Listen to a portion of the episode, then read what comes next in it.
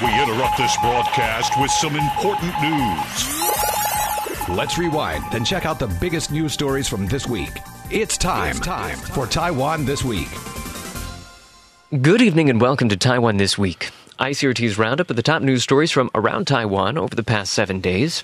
I'm Keith Menconi of ICRT News. Joining me in studio today is Gavin Phipps, also of ICRT News. Good evening. And also with us this evening is, for the first time in studio, although we've heard from him a couple of times before, uh, Brian Hioe, who is the founding editor at New Bloom Magazine. Brian, uh, glad to meet you in person. Yeah, thanks for having me. It's great meeting at last. Absolutely. And uh, last up by phone, we have Donovan Smith, who is a frequent contributor and ICRT's correspondent in central Taiwan. Donovan, good to have you back on the show. Yeah, it's great to be back. On the show today, uh, we have got the latest on the ATM heist, uh, which has been dragging on for a bit. Uh, suffice it to say, Ocean's Eleven, it ain't. Uh, lots of uh, exciting little tidbits on ways that this thing went wrong. Then uh, we'll be taking a look at the tragic tour bus incident that left 26 dead uh, and has also raised questions about the safety of Taiwan's tour bus fleet. Uh, then we got some politics. Uh, the DPP, of course, held its central standing committee meeting over the weekend, so uh, some stuff to go into there. Uh, a lot of laws we've been discussing recently are also hitting a bit of a bumpy patch, so politics in general on shaky footing here in Taiwan. Then we'll bip on over to the South China Sea, check out uh, the latest there, uh, take a bit of a pit stop in Changhua County, where recent survey findings suggest that one industry group may be responsible for widespread environmental contamination. And we'll end things out in space, of all places. Uh, so we're going on a bit of a journey today. Get ready for that.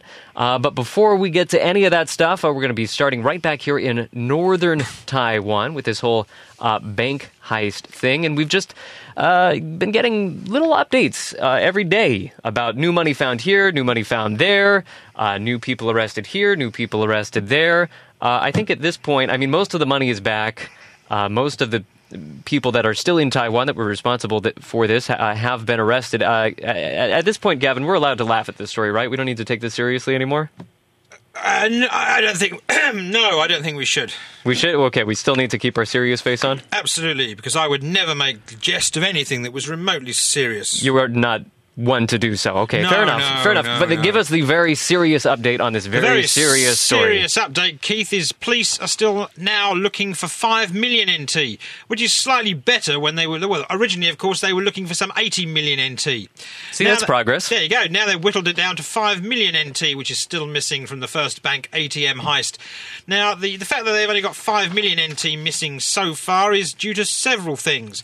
First of all, of course, they arrested two Romanian nationals a couple of weeks ago at a hotel in Taipei. There they found 60 million NT. I believe we talked about this last week. Mm-hmm. So they had 60 million NT off the top there.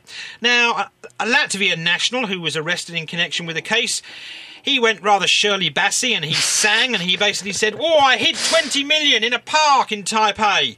So this week, the police took the Latvian national to the park, which happened to be the Westlake Park in Neihu district, where they found a black bag. Now, while the Latvian national said he put some 20 million in the bag before he stashed it in the woods, when police counted the money they found in the bag, they only counted 12 million NT. Mm-mm. Now, that left a missing 10 million NT. The plot thickens. It gets funnier.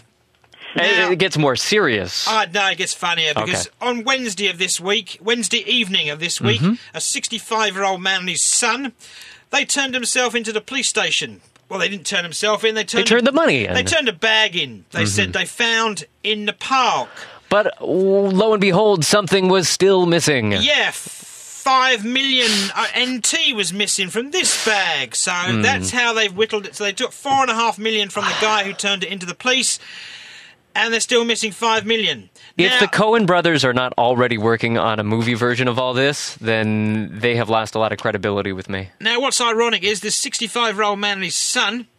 They said they found the money Wednesday morning in the park. And of course, on Tuesday, news got out that the money was probably stashed in a park in Neihu. Hmm. So questions are now being asked about hang on a minute, were they just on an amble through the park to enjoy the scenery, or were they actually looking for the money?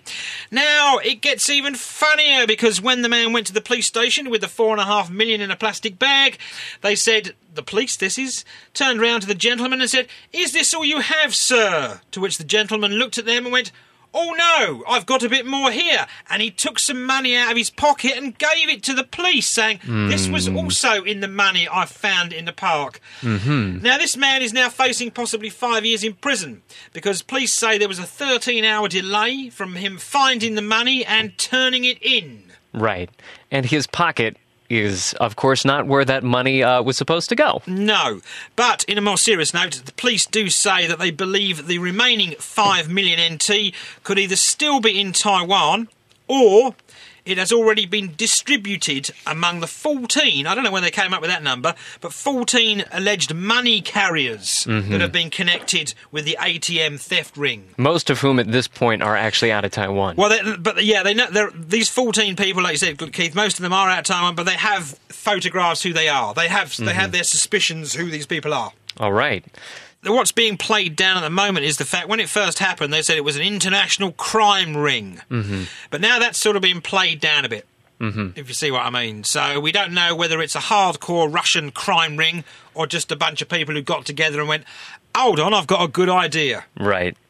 Well, in any event, uh, the execution of this uh, perhaps leaves something to be desired. So that's how we come to have, I guess, a happy ending that we can Minus five million NT. minus. Well, we're still waiting. Who knows? How about the insurance companies are glad? Yeah, no kidding.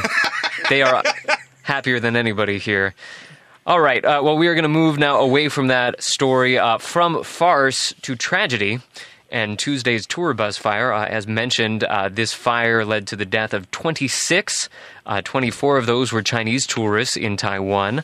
Uh, then there was a Taiwanese bus driver uh, and a Taiwanese tour guide.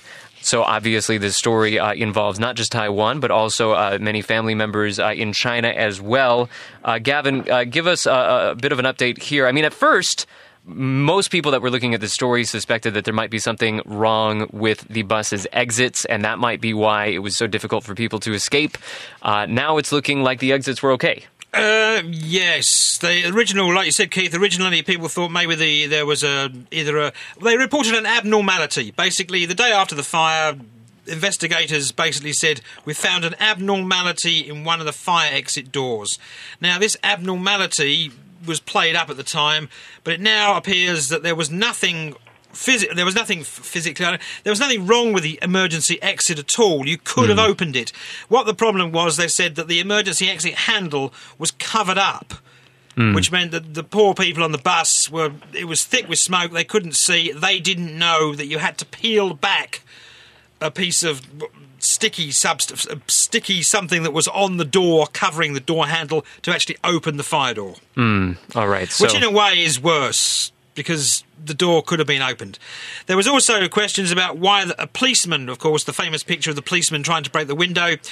He couldn't open the door from the outside, and there was questions why he couldn't open the door from the outside, and they believe that he couldn't open the door from the outside basically because it had been slightly damaged in the, when the bus went into the outer guardrail. All right, so a couple of uh, ramifications for this. Uh, we're now hearing about expanded inspections of Taiwan's uh, tour buses. Yes, the government yesterday said they're going to step up inspections of tour buses. This is due to concerns that the, the, so far the officials believe that an electrical short circuit linked to a power overload caused the fire on the bus. Mm-hmm. And the government basically says now, of course, this happens because tour buses here are renowned for putting extra things in them. Karaoke machines, water dispensers, video players, whatever. More electronics the brings more electronic- chances of course, for. the more things you plug in, the more chance there ever being a fire. Mm-hmm. So, basically, the government says that they're going to now ensure that vehicle safety certification centres across the island strengthen their inspection of tour bus electrical systems, and all tour buses will now be required to provide detailed maintenance records when undergoing routine inspections. Prior to this being said, on Thursday, only vehicles 10 years or older were required to provide maintenance records going into inspections. All right. So uh, a little bit of industry reform right there. Uh, just a, a, a, really sad story that kind of came out of nowhere this Tuesday. Um, the families uh, are now in Taiwan. The Chinese families are. Yes, apparently, like some 40, 49 family members of the 24 Chinese tourists who were killed on Tuesday arrived in Taiwan Thursday afternoon. Uh, then they were immediately escorted to the Zhongli District funeral parlour for the identification of the bodies. Yeah. Of course, it was 24 Chinese nationals died, the youngest one of whom was 11 years old. There was three children in all, but the youngest one was 11. Right. Okay. So those family members are here now. Uh, and uh, Donovan, this is uh, just a tragedy in its own rights, but uh, it also uh, has some ramifications for cross-strait relations as well. Yes. Well, I think it obviously has damaged Taiwan's reputation uh, in China. Apparently, there's been a lot of commentary over there. one of the officials who came over with the family members said that China is, quote, extremely dissatisfied with Taiwan's safety measures for visiting mainland tourists uh, is what they said. This is the uh, Association for Tourism Exchange across the Taiwan Straits Secretary General. Uh, another interesting thing is is that they came out and reiterated that no, no, no, no, we're not actually back to talking with Taiwan, even though they they actually were. Mm. Um, so very so important to make sure nobody thinks that uh, relations are improving. And of course, this all comes when China has reportedly threatened to ban its nationals from visiting the island. I mean, this could be used as an excuse, possibly, for them to do that. And I think it's being definitely used in China's soft power initiatives against Taiwan. Um, I think the important matter, though, is how Taiwan handles it versus, for example, incidents of Chinese, uh, Taiwanese tourists dying in incidents in, in China. Um, I mean, you know, there's been past tourist deaths of Chinese tourists in recent years in Taiwan. But for example, the family members have been allowed to, into Taiwan, both for you know funeral arrangements and you know seeing the bodies. There, you know, in, in 1994, for example, there was like a incident of 24 Taiwanese tourists dying in China, which was actually a case of murder. But you know, they were Taiwanese families were not allowed to see the bodies and things like that. There was a cover up. So I think open transparency might be one way to show a difference between, say, Taiwan and China in handling such matters? Now, relating to the tourist numbers, um, the number, uh, the Taiwan has dropped out of the top 10, according to two different sources, the top 10 most popular uh, tourism destinations. Uh, the number of tourists to Taiwan uh, just recently dropped, uh, dropped 20% since June. Uh, and it's down from May and June this year. It was down from China uh, proper, the, it's down by a little over 50,000, but uh, Hong Kong and Macau tourists has been have been rising. Now, getting back to you know the events of this week, uh, like I said, I mean, of course, uh, the, the, the bus accident, a tragedy uh, in its own right, but interesting that it kind of coincides with uh, some pretty similar stories, uh, similar cross-strait controversies. You know, talking about those dropping tourism numbers. Uh, this sparked, I guess we could call it a meme, not exactly, well, a, a, fake advertisement campaign from some internet users in Taiwan, you know, they made it look like a travel advertisement, but it was sort of touting the benefits of the drop in uh, tourists here in tai- uh, Chinese tourists here in Taiwan. Uh, that sparked some outrage on the mainland, a little bit of a back and forth there. Uh, then in another case, there was actor Leon Dai who was uh, booted off a Chinese show uh, for, well, some who were accusing him of having pro Taiwan independence views. That got politicized really fast. There was kind of a snarky response from many here in Taiwan uh, that started like a apologize to China sort of meme. Uh, then that also got something of a negative response from uh, China. So a lot of back and forth. Some of it lighthearted, some of it kind of on the nastier end of things just a lot of stuff really happening in this regard all at once, all in this week or last week and a half or so. Uh, I mean, Brian, w- what do you take away from all of this? I mean, is this in any way related to the South China Sea ruling and kind of a spike in nationalism on both sides? Uh, is, does it go back further than that? What, what are we seeing here? I think that's definitely true. Um, it's interesting that the fact that there's been such reactions from both the Taiwanese side and the Chinese side creates kind of a feedback loop whereby, you know, Taiwanese uh, netizens commenting on this, making fun of China, and then you know sometimes you know if you actually look on the, the event page that they've made for this apologize to China contest, you'll see like Chinese netizens have crossed the firewall and are kind of arguing back and forth with people. I mean, you can tell because it's all in simplified characters. Um, but generally, just there have been a lot of things to amplify kind of nationalism or identity on both sides. Um, again, you know, it kind of feeds back into each other. China being so aggressive on the South China Seas issue, um, Taiwan also making claims to Taiping Island, um, and then this issue with you know Leon Dai. I mean, it, it just creates a feedback loop whereby, yeah, it all just comes back together. Uh, Donovan, do you have anything to add there? Yeah, actually, there was an interesting point I thought that Jenna Cody made on uh, Lao Ren Cha, the, the blog, is that she noted that when when China they they have a, sort of a very a heavy bullying tactic. They've got both the the United Front and then they have the you know the 50 cent armies and and they all pile on board whenever these controversies come along and try and essentially overwhelm everybody into toeing their line, which is what the and that the, the this fake apology things, you know, oh, sorry for hurting, you know, the feelings of the Chinese people, and throwing back all of this demanding of apologies for, you know, defending our five gazillion years worth of Chinese history, um, and you know the feelings of the Chinese people, and sort of throwing it back as humor is is in a lot of ways helps helps diffuse a lot of this, and it undermines China's case uh, internationally you know, when they try and get the international press to sort of support their view of things, and then Taiwanese and then and Hong Kongese come in and just totally disrupt this with, you know, throwing it back in their face in the form of humor. Uh, it's actually really quite an effective comeback, I think.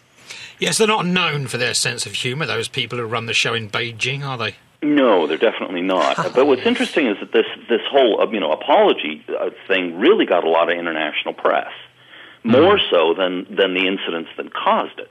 Exactly. I think I think there's definitely a tendency for these kind of actions to really backfire because you know you you don't diffuse Taiwanese identity by doing things like this because you know you really just kind of get Taiwanese people angry and that you know reinforces a sense of separate identity. Um, but in that sense, uh, the, the, real question is whether the response from the Taiwanese side is more mature or pragmatic or rational. Because you know, back to the bus incident, for example, like when when Chinese tourists die in Taiwan, there's this kind of openness and transparency. When the same thing happens otherwise in China, there's maybe not. Um, in this case, you know, there's humor, and you see if you look at the, you know the event page, like you have all these like Chinese users or netizens just cursing off Taiwanese people, and Taiwanese people sometimes respond with humor. But if it does become nasty, then it becomes you know two nationalisms that seem kind of indistinguishable. indistinguishable. Mm. Um, there definitely is a tendency, for example, for Taiwanese to perceive all Chinese as just like an undifferentiated mass of seething nationalism. Mm. And on the other side, actually, that's also true. That mm Chinese also perceive Taiwanese as just overwhelmingly hating China, and that's why they're kind of dangerous, and you know they allow the U.S. to encroach on China and so forth. So there's mm. kind of these parallels, but the Taiwanese side has to be more rational and you know take these things less seriously. Mm. So a strong endorsement right there for witty snarkiness rather than nastiness. Uh, hopefully, we can see more of that. Uh, all right. Well, uh, we are going to have to leave that story because we have one more to cover before we get to the break, uh, and that means that we are heading into the realm of heady politics, uh, and we'll be starting off at a uh, meeting that took place over the weekend. It was, in fact, the Democratic Progressive Party's Central Executive Committee meeting.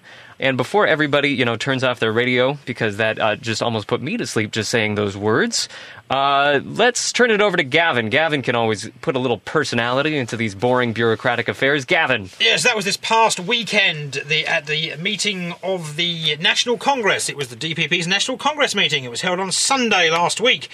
And they actually, during the meeting, they came up with the 30 member Central Executive Committee, basically. They also came up with another committee, which the name of which I forget. But the most interesting thing that came up from this meeting, uh, there were several other things that came out of the meeting, but the most interesting thing is a proposal to scrap the Taiwan independence clause in the DPP charter. Now, interestingly, yes, that uh, that was discussed, uh, but I think a lot of commentators looked at that and they saw, okay, well, uh, Tsai decided, uh, President Tsai decided just to kind of shunt it off uh, to committee. Uh, we'll review that in the future. So a lot of people sort of wrote that off. But, Donovan, you're saying maybe we shouldn't. No, you know, it, basically, I, I, here's my take on this: is that is that Tsai might well actually support that.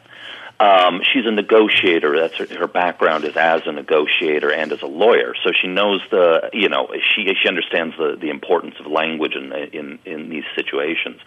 And right now, I think that what she's doing is she's keeping it in a committee on a, uh, you know, on a uh, as to study. And if she thinks that that making this change would would give her any uh, would give her more flexibility in dealing with China, um, and she may be waiting for signals from China on this. But I think if if she feels like she could get some some positive advantage out of that in dealing with China, then she may push it forward. Yeah, like Donovan said, they the DPP could eventually change it, but at the moment, what's being floated is a clause that reads the maintaining of the cross-strait status quo, and they're saying that could be entered into the DPP charter to replace the clause supporting Taiwan independence. Hmm. Of course, the independence clause was introduced in 1991, and at the time, of course, it called for the declaration of a Republic of Taiwan and a whole new constitution. Right, and uh, even though if you talk to uh, officials in the DPP, many of them will say that this is a non-issue. Uh, the DPP is not currently actively pursuing any kind of independence. Uh, you know, just having that clause on paper. Uh, well, you know, it's a stated goal, and it's it's, it's impossible to uh, completely overlook that. Donovan, do you do you see changing this clause, taking it out, as having any effect on cross-strait relations? Well, it, it kind of depends on the on the perception of China. I mean, China traditionally has because the, they've always said that they that they'll have party to party communication with the KMT, but never the DPP as long as the independence clause remains in the party charter. So they wouldn't talk to the DPP when they're in or out of power. So this means that if they were to remove that, then in theory, at least, they would cons- they would be willing to talk to the DPP uh, whether they're in power or not on a party to party level. Mm. Now, the China might view it as a also as a sign of goodwill if if the you know Tsai were to oversee that for, uh, uh, with the party. But on the other hand, they may explicitly say, uh, "Well, that doesn't mean anything because you haven't officially come out and." and and said you're for one China or the 1992 consensus. Mm. So I sus- that's why I suspect that what Tsai is doing is she's sort of, she's putting this out there as a and floating it to see if she thinks that she might this might give her a little bit more leverage with or uh, more negotiating freedom with the, the uh, interesting thing is, is that there's the strong possibility this will offend Tsai's support base because you know this is historically been something that's at the core of so-called historical mission of the DPP. The DPP has said, and this is political speak, the DPP has been quoted as saying that the move to change the clause is aimed at responding to mainstream public opinion and seeking international support. Mm-hmm. Uh, so that's a that's a fancy way of saying uh, testing out the waters, seeing what's going on. Uh, much like Donovan was saying there a second ago. All right. Uh, so very very quickly before we get to the break, we have one more political story to get to. Uh, we are right now, uh, as we speak, in an extraordinary session of the Legislative Yuan. Uh, extraordinary because you know it's extended. We've added some time, uh, and we have added this time to cover the Party Assets Bill situation and the Labor Standards Act. Those are probably the two uh, most important bills that we're looking at. A couple of other things that they'll be discussing, but those are the big ones that they wanted to make extra time for. Uh, Party Assets Bill, of course, focus on the KMT's assets, allegedly ill-gotten assets, addressing that whole controversy. Uh, then the Labor Standards Act, uh, answering some of the labor controversies that we've been talking about on the show for the last several weeks. Party assets bill uh, looks like it has uh, not been dealt with yet. Uh, you know, yesterday it was actually the first day of the extraordinary legislative session. They tried to take on the Labor Standards Act, Gavin, but it didn't go far. No, it was an extraordinarily short session yesterday, actually. Oh! Very short. Eh, pan, pan, pan. And it, because basically the members of the Legislative Social Welfare and Environmental Hygiene Committee, strange name, I know, they did plan to review a proposal for a five day work week. However, opposition lawmakers actually grabbed the podium, grabbed the microphone, grabbed everything, took the podium over, even before the meeting had started. Mm. And what made it even more farcical was the fact that the DPP committee head, Lin Shu Fen, didn't even bother to show up for the meeting. Some speculation, some accusations that perhaps uh, she did not show up because she didn't want her fingerprints on a uh, law that was bound to be so controversial. Possibly, possibly, or she didn't turn up because someone rang her and said, "Look, you're not going to get, you're not going to get to say anything today. So don't bother coming in." Which I, yeah, I, the NPP I think took over the podium. It was six or seven in the morning. Six yeah. or seven in the morning. That, and they were followed by KMT lawmakers and People First Party people, basically. There you go. Anyway, the meeting yesterday of the extraordinary session was extraordinarily short, and it finished at 11 a.m. You can only make that joke once. Hey, but it finished at 11 a.m. with nothing being done. Basically, the Mm-hmm. DPP said, okay, let's scrap the meeting and let's have a very short day. So they all went to lunch. Hmm.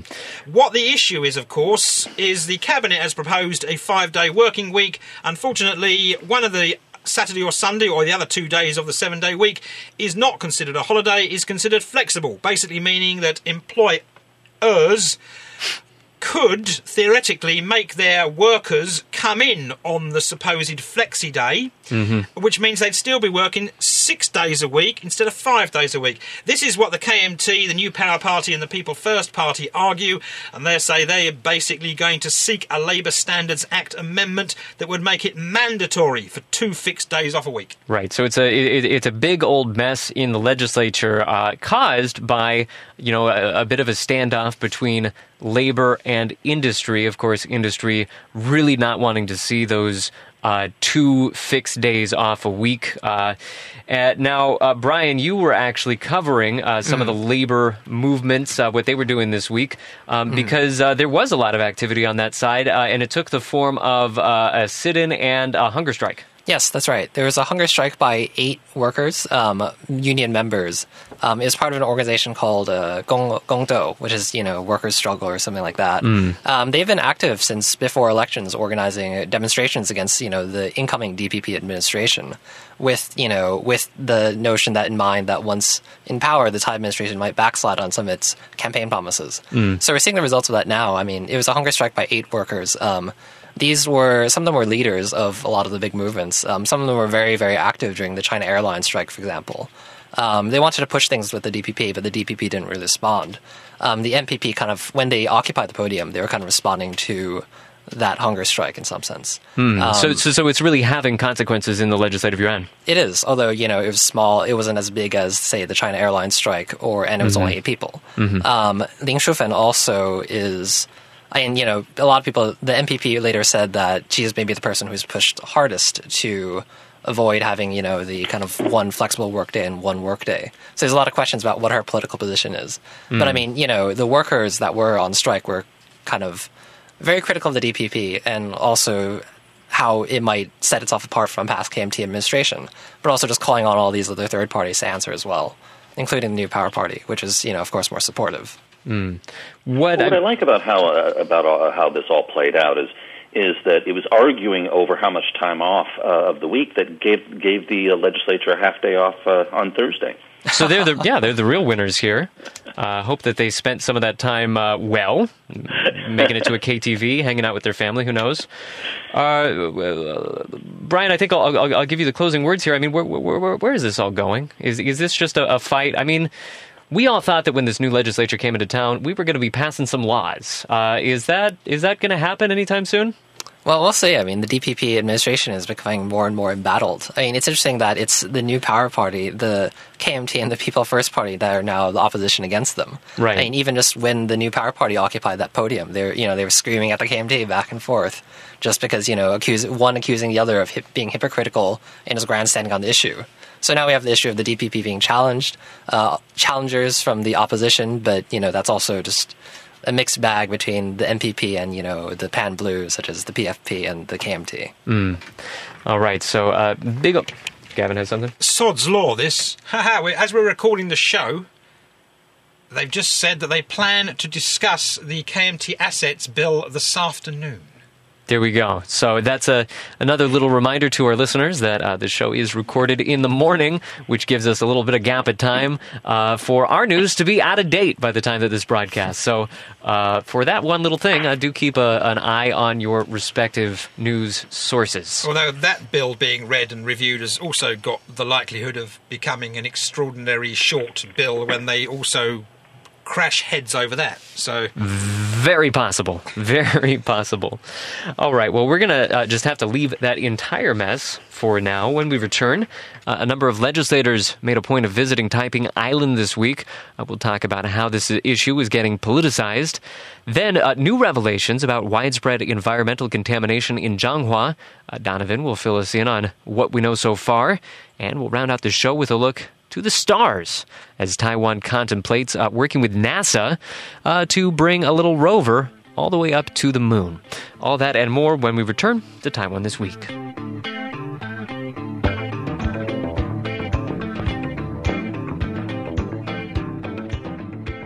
Welcome back to Taiwan This Week, ICRT's weekly roundup of news from around Taiwan. I'm Keith Menconi, joined by Gavin Phipps, Brian Hioe, and Donovan Smith.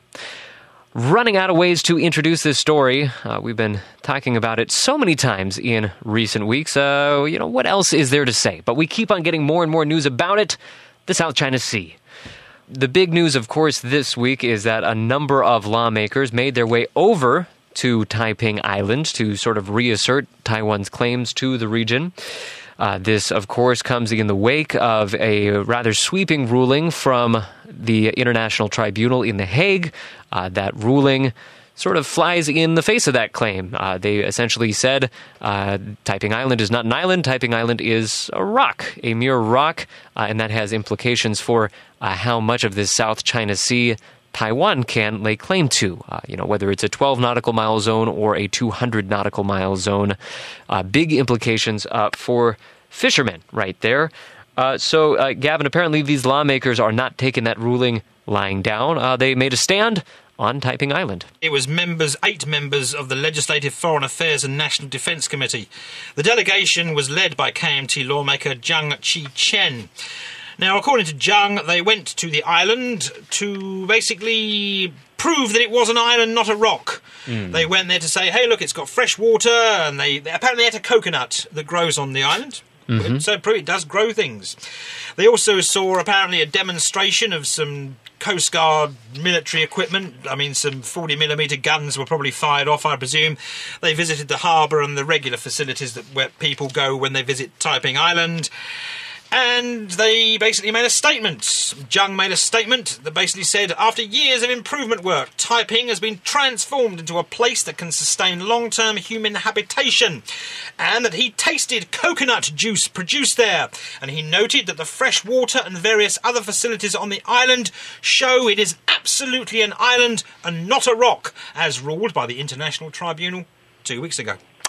Yeah, what are you going to say to that international tribunal? Did, what I liked about I, this trip, actually, before we move on to Donovan or someone, um, mm. what I liked about this trip, they, they, both the Ministry of National Defence and the lawmakers themselves did say that it wasn't, they didn't while they went there, no doubt on taxpayers' money because they had to get to Pingdong, they actually flew to Taiping Island on a basically a military airplane, C-130 transport aircraft that was making a routine flight to Taiping. So this wasn't a trip that was just laid on for them. Which, of course, the last trip that got laid on for lawmakers, the KMT officials, that was for that got a lot of flack. Mm. No pun intended there, but if anyone had got that joke, because they had to use a, a basically an aeroplane that was given to the, them personally by the military. Mm-hmm. Yeah, so a bit of a bumpy ride for them. Uh, they were actually followed there by a group of fishermen.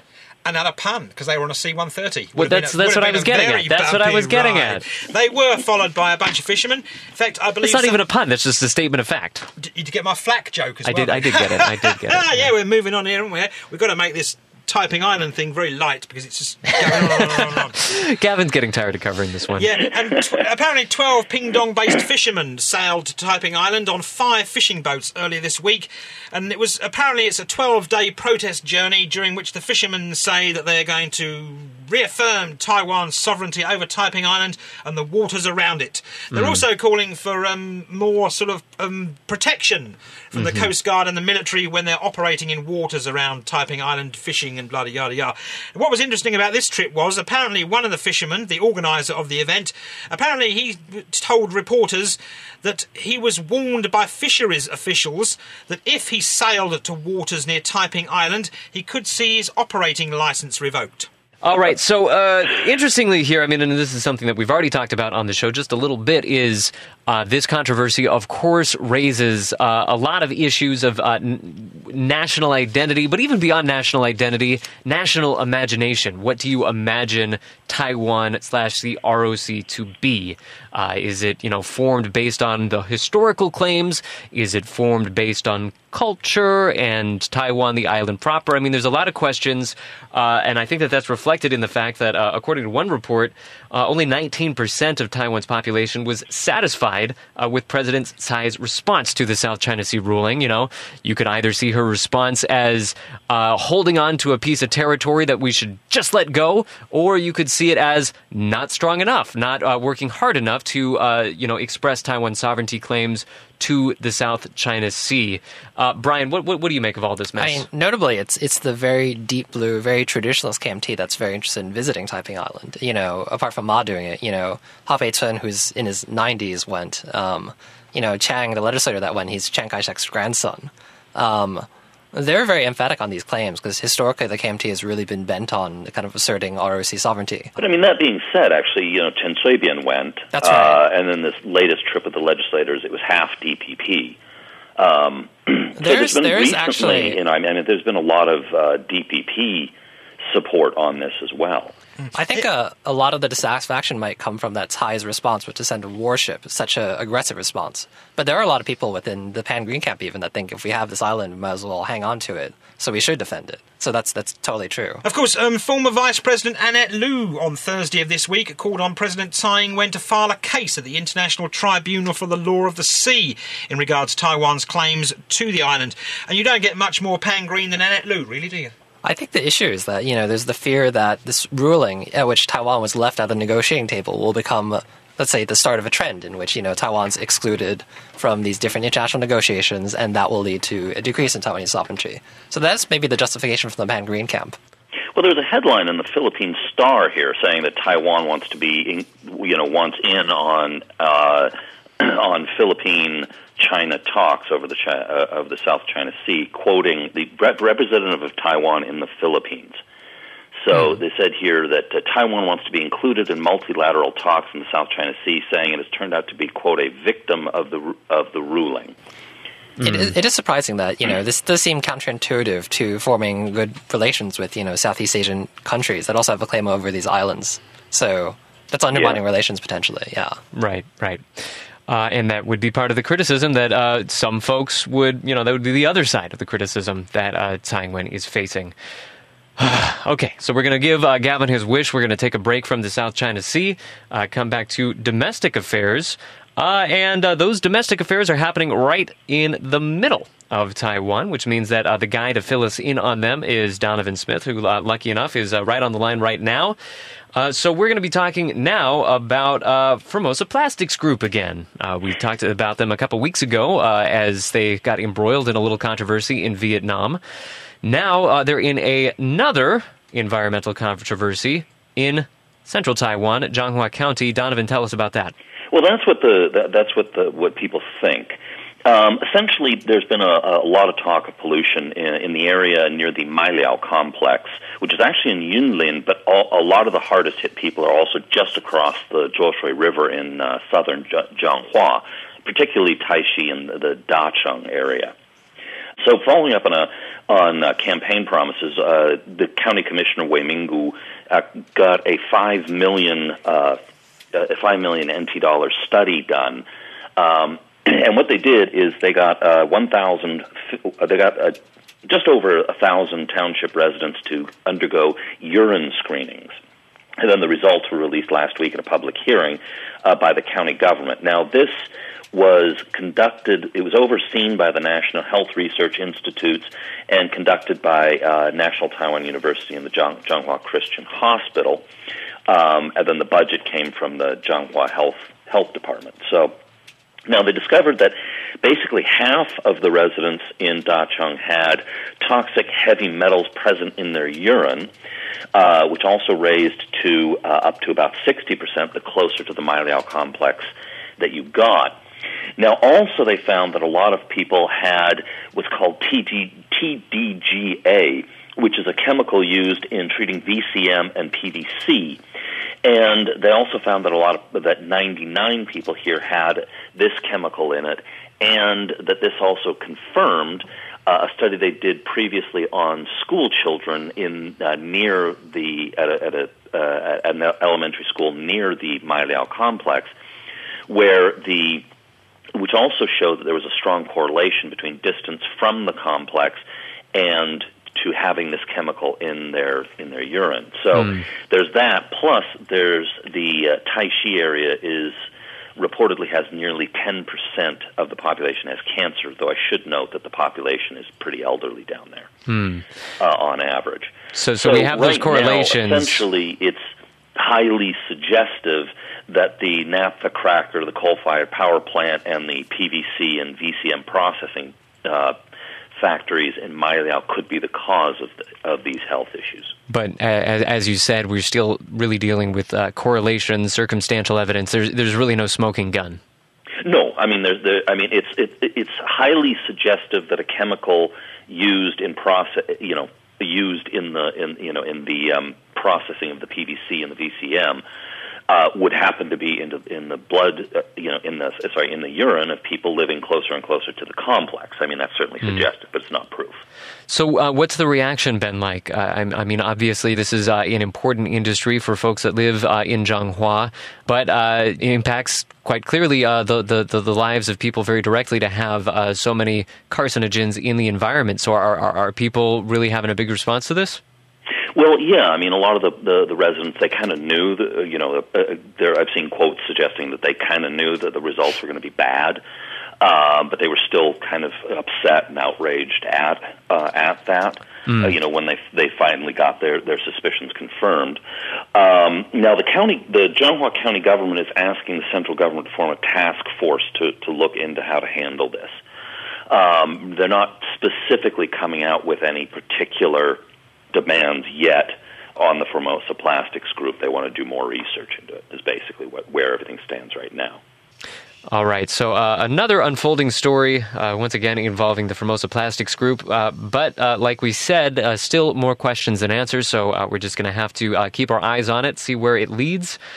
And we're going to head now to our final story for the broadcast right here. Uh, apparently, NASA, or uh, the organization in the U.S. known as the National Aeronautics and Space Administration, well, they're planning a little trip to the moon in just a couple of years. In the early 2020s, they're hoping to stage something of a mining expedition on the moon.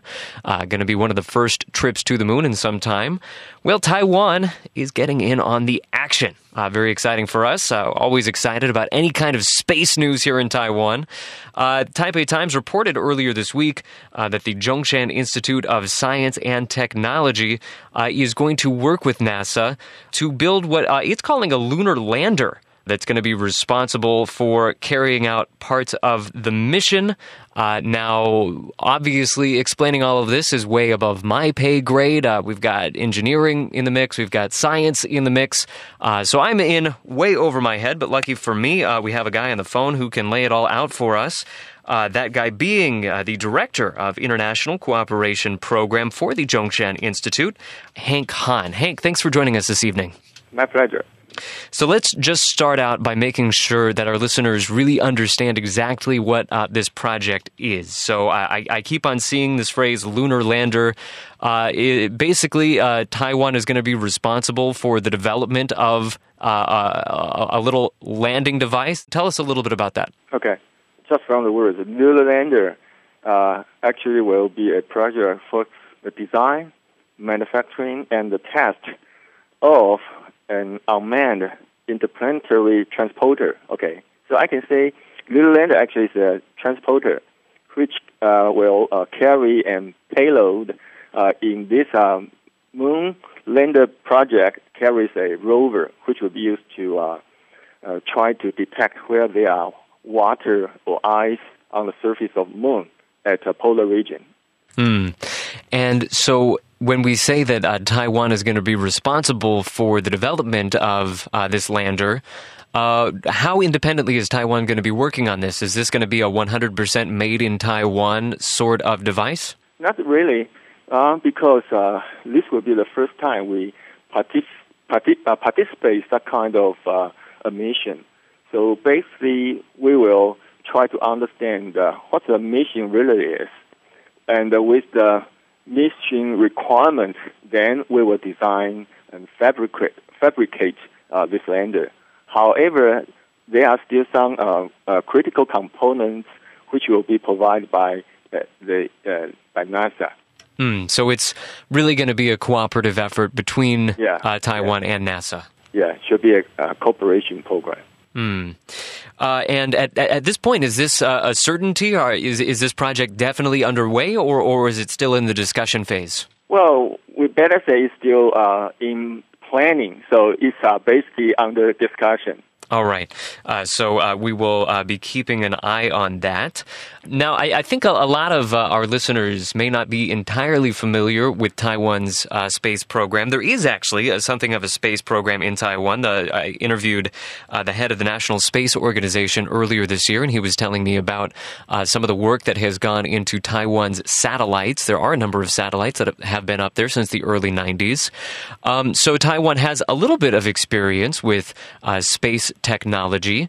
How did Taiwan get involved in this particular project? We have uh, participated a very important international cooperation program, which is termed the uh, uh, Alpha Magnetic Spectrometer. To be sure, it's just an AMS program. So for this program, it started from 1995, and we joined this program since that time. And there are uh, 15 countries and more than 600 engineers and scientists joined together for this program. So the purpose for this program actually tried to uh, put a uh, huge uh, instrument. I mean, it's a scientific instrument, and uh, place on the International Space Station to detect uh, cos- the uh, high energy particles uh, in the cosmic ray. So you know, it's a we have actually participated uh, project since 19, uh, 1995 till now. So we we we we we have actually have some experience on the uh, uh, engineering experience for the space program. Hmm. And so this is a project uh, that has already been carried out, Yes. uh, and it, I, I guess it's uh, the success of this project that NASA saw and, and, and decided, you know, maybe there's uh, some cooperation that could be carried out here. Uh, sure. In this program, uh, NASA actually responsible for carrying this uh, instrument to International Space Station. I mean, that's by the space shuttle. Okay. However, uh, we are responsible for the uh, uh, space-grade computers uh, in the AMS instrument. So for this space-grade computer, the mo- the most important thing is that uh, uh, the reliability, even under the extremely harsh environment in the space. For example, the uh, radiation and uh, the heat problem. So our, I- think uh, we have do a great job, and uh, even NASA can understand that we have this kind of a capability to be a partner for further uh, space exploration program. All right, let's leave behind uh, all, all, all the science and the engineering stuff and get to kind of a, a- broader question, uh, just in terms of why this kind of a project is important to begin with. I mean, uh, obviously, space travel, space exploration, it's very uh, inspirational, but what, what would this mean for Taiwan uh, in practical terms if it's able to participate uh, in a project like this? Okay. You know, for so many years, uh, I think Taiwan is famous for its uh, electronic uh, industry. However, the uh, benefit that from this industry actually become lower and lower. Okay, so I think we have to create some uh, more add-on valued uh, industries uh, from our you know uh, research and development, and uh, we suddenly realized that uh, the space uh, industry will be one possible direction for us to develop since we have some uh, experience uh, in this area. And also, uh, uh, in this uh, uh, space uh, industry, it's uh, really, you know, uh, foc- uh, emphasize on the heritage. So we really need to build our own, own uh, successful story, uh, uh, successful experience. And uh, the most uh, uh, efficient way is try to have uh, international cooperation so that can speed, speed up to build up our heritage. Mm. So, so I mean, this is something that, uh, if it if it's successful, could really inspire a lot of people to get involved, more involved Yes. in the sciences and engineering. not only just engineering. For example, for those uh, uh, components we uh, build, it may possible to you know just uh, goes into the space I- industry to be the vendors for the uh, whole uh, supply chain. So that might be the uh, opportunity for us and for our uh, industry. All right. Uh, I just want to close uh, on one final question, uh, and this is going to be uh, a little bit less professional of a question, uh, more more personal, almost in a way. Uh, just you know, space exploration, space technology is something that uh, all of us on the outside who don't really have much experience, we we all find it very uh, exciting. It seems very cool, very exciting that Taiwan is getting more involved in something like this. But just on a personal note, can you tell us uh, how you felt when you heard the news that maybe uh, you'd have the chance to work with NASA uh, on, on a project like this? W- w- was this exciting news for you? Sure, sure. That's absolutely exciting news for me because uh, for the uh, space exploration, actually, it will be a dream for many, many children, for many, many adults. Okay, I'm just one of them, and uh, uh, and also, uh, you know, for a long journey for uh, for this kind of uh, deep space exploration, we need a lot of resources. If we can successfully use the resources uh, in other uh, planets other than the Earth, then you know that's uh, that's uh, one uh, you know uh, key factor for us to make these dreams come true. So I'm really excited. All right. Well, we were speaking there to Hank Kahn. He is once again the director of the International Cooperation Program uh, at the Zhongshan Institute of Science and Technology, which may, in a couple of years, uh, be leading Taiwan into the stars, or at least to the moon. Uh, Hank Kahn, thanks so much for speaking with us. Thank you. All right, and uh, we turn at last to our uh, final story on this rather lengthy show that we've been putting together here. This one, of course, being our uh, podcast bonus story, uh, somewhat on the lighter end of things, as we try to make it uh, to you know round things out on a little bit of a lighter note. In this case, what we got is uh, another flotilla crossing the high seas. Uh, Gavin, this one somewhat less successful. Yeah, this isn't a flotilla. This is a two primitive straw canoes. Eh, you know, for for its time, it would have been a flotilla. We've actually talked about this story before because, of course, this is the, the Japanese researchers who basically are trying to prove or test a theory that the early ancestors of the Japanese came to Okinawa from Taiwan. right. 30,000 years ago. Now, these two straw, straw canoes, they left Japan's Yonaguni Island on Sunday on a planned 75 kilometre voyage to. I'm going to say this wrong. Iramote Island. Okay. So they, they were sailing from Yonaguni to Iramote Island. Both they're both parts of Okinawa Prefecture. It was a 75 kilometre voyage. It's a test voyage. Now, the crews were navigating by the sun and the stars on these canoes, which measured 6.4 metres in length and 1.3 metres in width, and they were made of a, a uh, which is a type of bulrush that grows naturally on Yonaguni Island. wow. And they were modelled on reed boats still in use on Lake Titicaca, which, of course, is in the Peru Bolivian border area. So they're really trying to reach back into the distant past Yeah, yeah, just this is- this is to big- see if this is possible. Yeah, yeah, because researchers have hypothesized that ancient settlers travelled to Japan from Taiwan through the Nansei Islands, where their many relics dating back more than 30,000 years have been discovered. Okay. Now, they set off on these canoes.